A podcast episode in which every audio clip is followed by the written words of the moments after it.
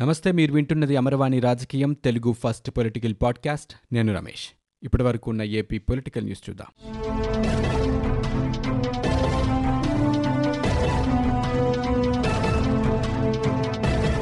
ఏపీలో తగ్గుముఖం పట్టిన కేసులు మళ్ళీ పెరుగుతున్నట్లుగా కనబడుతోంది. తాజాగా అరవై మూడు వేల నలభై తొమ్మిది మందికి కోవిడ్ పరీక్షలు చేశారు. ఇందులో ఆరు వందల అరవై నాలుగు మందికి పాజిటివ్గా నిర్ధారణ కాగా పదకొండు మంది ప్రాణాలు కోల్పోయారు. అలాగే ఎనిమిది వందల ముప్పై ఐదు మంది కోలుకుని డిశ్చార్జ్ అయ్యారు.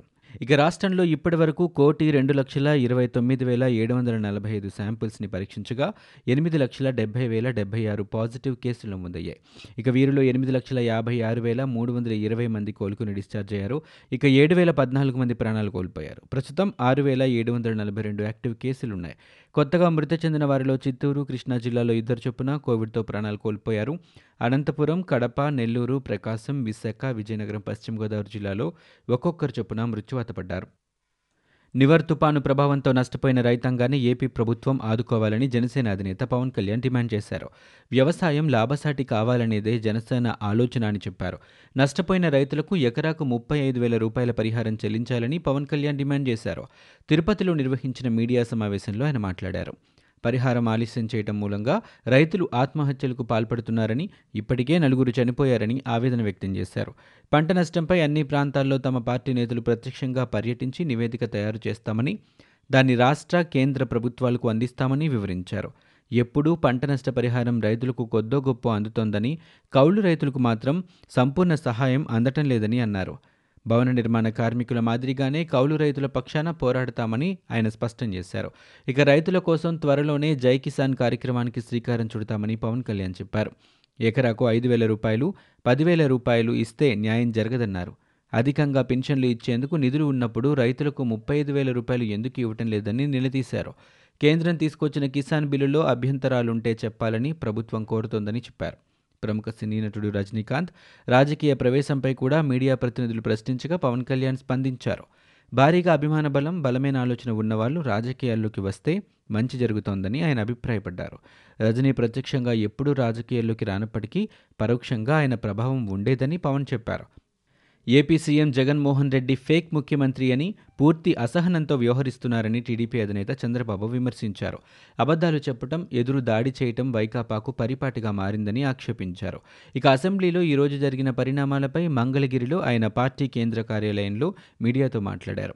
అసెంబ్లీలో అడ్డగోలుగా వ్యవహరిస్తూ విపక్షాలకు మాట్లాడే అవకాశం ఇవ్వటం లేదని ఆయన మండిపడ్డారు. ఫేక్ మీడియాతో ఫేక్ వార్తలు ప్రచారం చేస్తే ప్రజలు నమ్ముతారా అని చంద్రబాబు ప్రశ్నించారు. ఇక వైకాపా అధికారంలోకి వచ్చిన తర్వాత పెన్షన్లను భారీగా తగ్గించిందని ఆ విషయంలో తప్పుడు లెక్కలు చెబుతున్నారని చంద్రబాబు అన్నారు.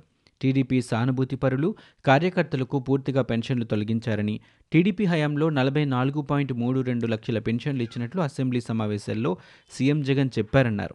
కానీ వారే యాభై పాయింట్ రెండు తొమ్మిది లక్షల పెన్షన్లు ఇచ్చినట్లుగా చంద్రబాబు చెప్పారు.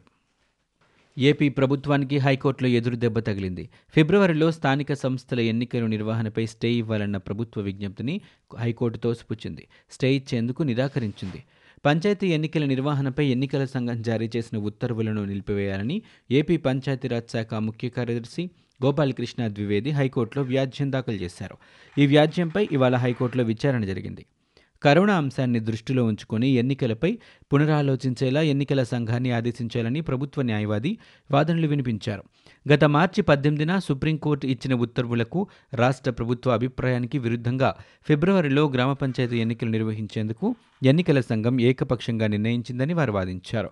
గత ఏడాది కరోనా వ్యాప్తి చెందుతున్న కారణంతో ఎస్ఈసీ ఎన్నికలు వాయిదా వేసిందని ధర్మాసనం దృష్టికి తీసుకొచ్చారు.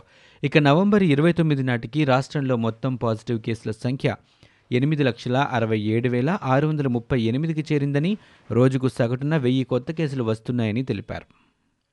ముఖ్యమంత్రి పిరికి పందలా వ్యవహరిస్తూ వ్యవస్థలన్నింటినీ నియంత్రించే ప్రయత్నం చేస్తున్నారని తెలుగుదేశం పార్టీ నేతలు మండిపడ్డారు. నమ్మి ఓట్లేసిన ఎస్సీ ఎస్టీ బీసీ ముస్లిం మైనారిటీలపై ఏడాదిన్నరగా దాడులు కొనసాగుతున్నాయని ఆయన ధ్వజమెత్తారు. వివిధ వర్గాలపై దాడులు అసెంబ్లీలోకి మీడియా నియంత్రణను ఖండిస్తూ అధినేత చంద్రబాబు అధ్యక్షతన టీడీపీ ఎమ్మెల్యేలు ఎమ్మెల్సీలు సచివాలయం అగ్నిమాపక కేంద్రం నుంచి అసెంబ్లీ వరకు కాలినడకన నిరసన తెలిపారు. చిత్తశుద్ధి ఉంటే ఇకనైనా దాడులు ఆపి అసెంబ్లీలోకి అన్ని మీడియా ప్రతినిధులను అనుమతించాలని వారు డిమాండ్ చేశారు. వాడుకుని వదిలేయటం ప్రభుత్వానికి అలవాటుగా మారిందన్న నేతలు కోవిడ్ సేవలు అందించిన వైద్యులకు వ్యతిరేకంగా తీసుకొచ్చిన ఏడు వందల ఇరవై మూడు జీవోను వెంటనే రద్దు చేయాలని డిమాండ్ చేశారు. ఇక చలో అసెంబ్లీ నేపథ్యంలో ముస్లిం సంఘాల నాయకులు తెలుగుదేశం నేతలను పోలీసులు గృహ నిర్బంధం చేయడాన్ని టీడీపీ ఖండించింది. దాడులు కక్ష సాధింపులు వేధింపులు చుట్టూ ఈ ప్రభుత్వం పాలన సాగుతోందని టీడీపీ శాసనసభాపక్ష ఉపనేత నిమ్మల రామానాయుడు ధ్వజమెత్తారు. ప్రశ్నిస్తే కేసులు పెట్టడం పోరాడితే అక్రమ అరెస్టులు చేయడం ప్రభుత్వానికి అలవాటుగా మారిపోయిందని వారు మండిపడ్డారు. ప్రధాని మోదీకి ఎంపీ సురేష్ ప్రభు లేఖ రాశారు. జీడీపీ పుంజుకోవడంపై ప్రధాని మోదీకి సురేష్ ప్రభు అభినందనలు తెలిపారు. ఏపీలో కార్పొరేషన్లకు చెందిన నిధులను సంక్షేమ పథకాలకు మళ్ళించడంపై అభ్యంతరం సురేష్ ప్రభు వ్యక్తం చేశారు. దీనివల్ల ఆర్థిక పురోగతి కుంటుపడమే కాకుండా అభివృద్ధి క్షీణిస్తోందని లేఖలో ఆయన పేర్కొన్నారు. ఏపీ ఆర్థిక పరిస్థితి ఆందోళనకరంగా మారిందన్నారు. ఏపీ ఆర్థిక పరిస్థితి చేయి దాటక ముందే సరైన చర్యలు తీసుకోవాలని ఇప్పటికే నిర్మలా సీతారామన్ను సురేష్ ప్రభు కోరారు. రైతుల మేలు కోసమే బీజేపీ సర్కార్ నూతన వ్యవసాయ చట్టం తీసుకొచ్చిందని జనసేన అధ్యక్షుడు పవన్ కళ్యాణ్ అన్నారు. గురువారం తిరుపతిలో ఆయన పర్యటించారు. ఈ సందర్భంగా రైతుల సమస్యలను జనసేన నాయకులు పవన్ దృష్టికి తీసుకొచ్చారు. ఈ చట్టంతో రైతులకు ఎంతగానో మేలు జరుగుతోందని తెలిపారు.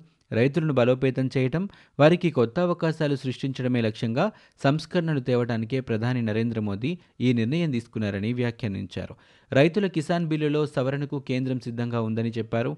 కొంతమంది కావాలనే ఈ చట్టంపై రాద్ధాంతం చేస్తున్నారని ఆయన విమర్శించారు. ఇక రైతుల సమస్యలను కేంద్రం పరిష్కరిస్తోందని చెప్పారు.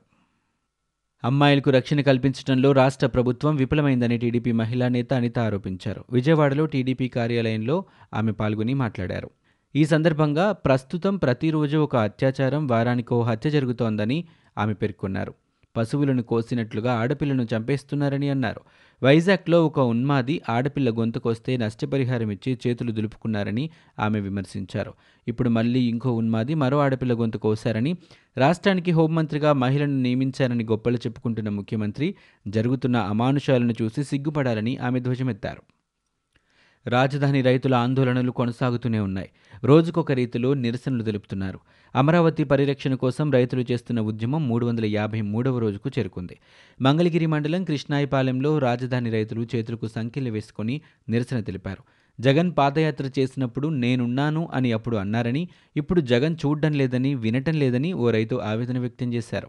న్యాయం అడుగుతుంటే సంఖ్యలు వేశారని అసెంబ్లీ సాక్షిగా జగన్మోహన్ రెడ్డి ఆనాడు రాజధాని కోసం ముప్పై వేల ఎకరాలు కావాలని చెప్పారని అమరావతిని మనస్ఫూర్తిగా స్వాగతిస్తున్నట్లుగా చెప్పారని రైతులు పేర్కొన్నారు. అధికారంలోకి వచ్చిన తర్వాత మాట మార్చారని వారందరూ అన్నారు. ఏపీ రాజధానిగా అమరావతి కావాలని అంతవరకు తమ ఉద్యమం కొనసాగుతోందని రైతులు స్పష్టం చేశారు. జగన్మోహన్ రెడ్డి అధికారంలోకి వచ్చిన తర్వాత రాష్ట్రంలో మాఫియా రాజ్యం నడుస్తోందని తెలుగుదేశం పార్టీ ఎంపీ కేసినేని నాని విమర్శించారు. గురువారం ఆయన మీడియాతో మాట్లాడారు.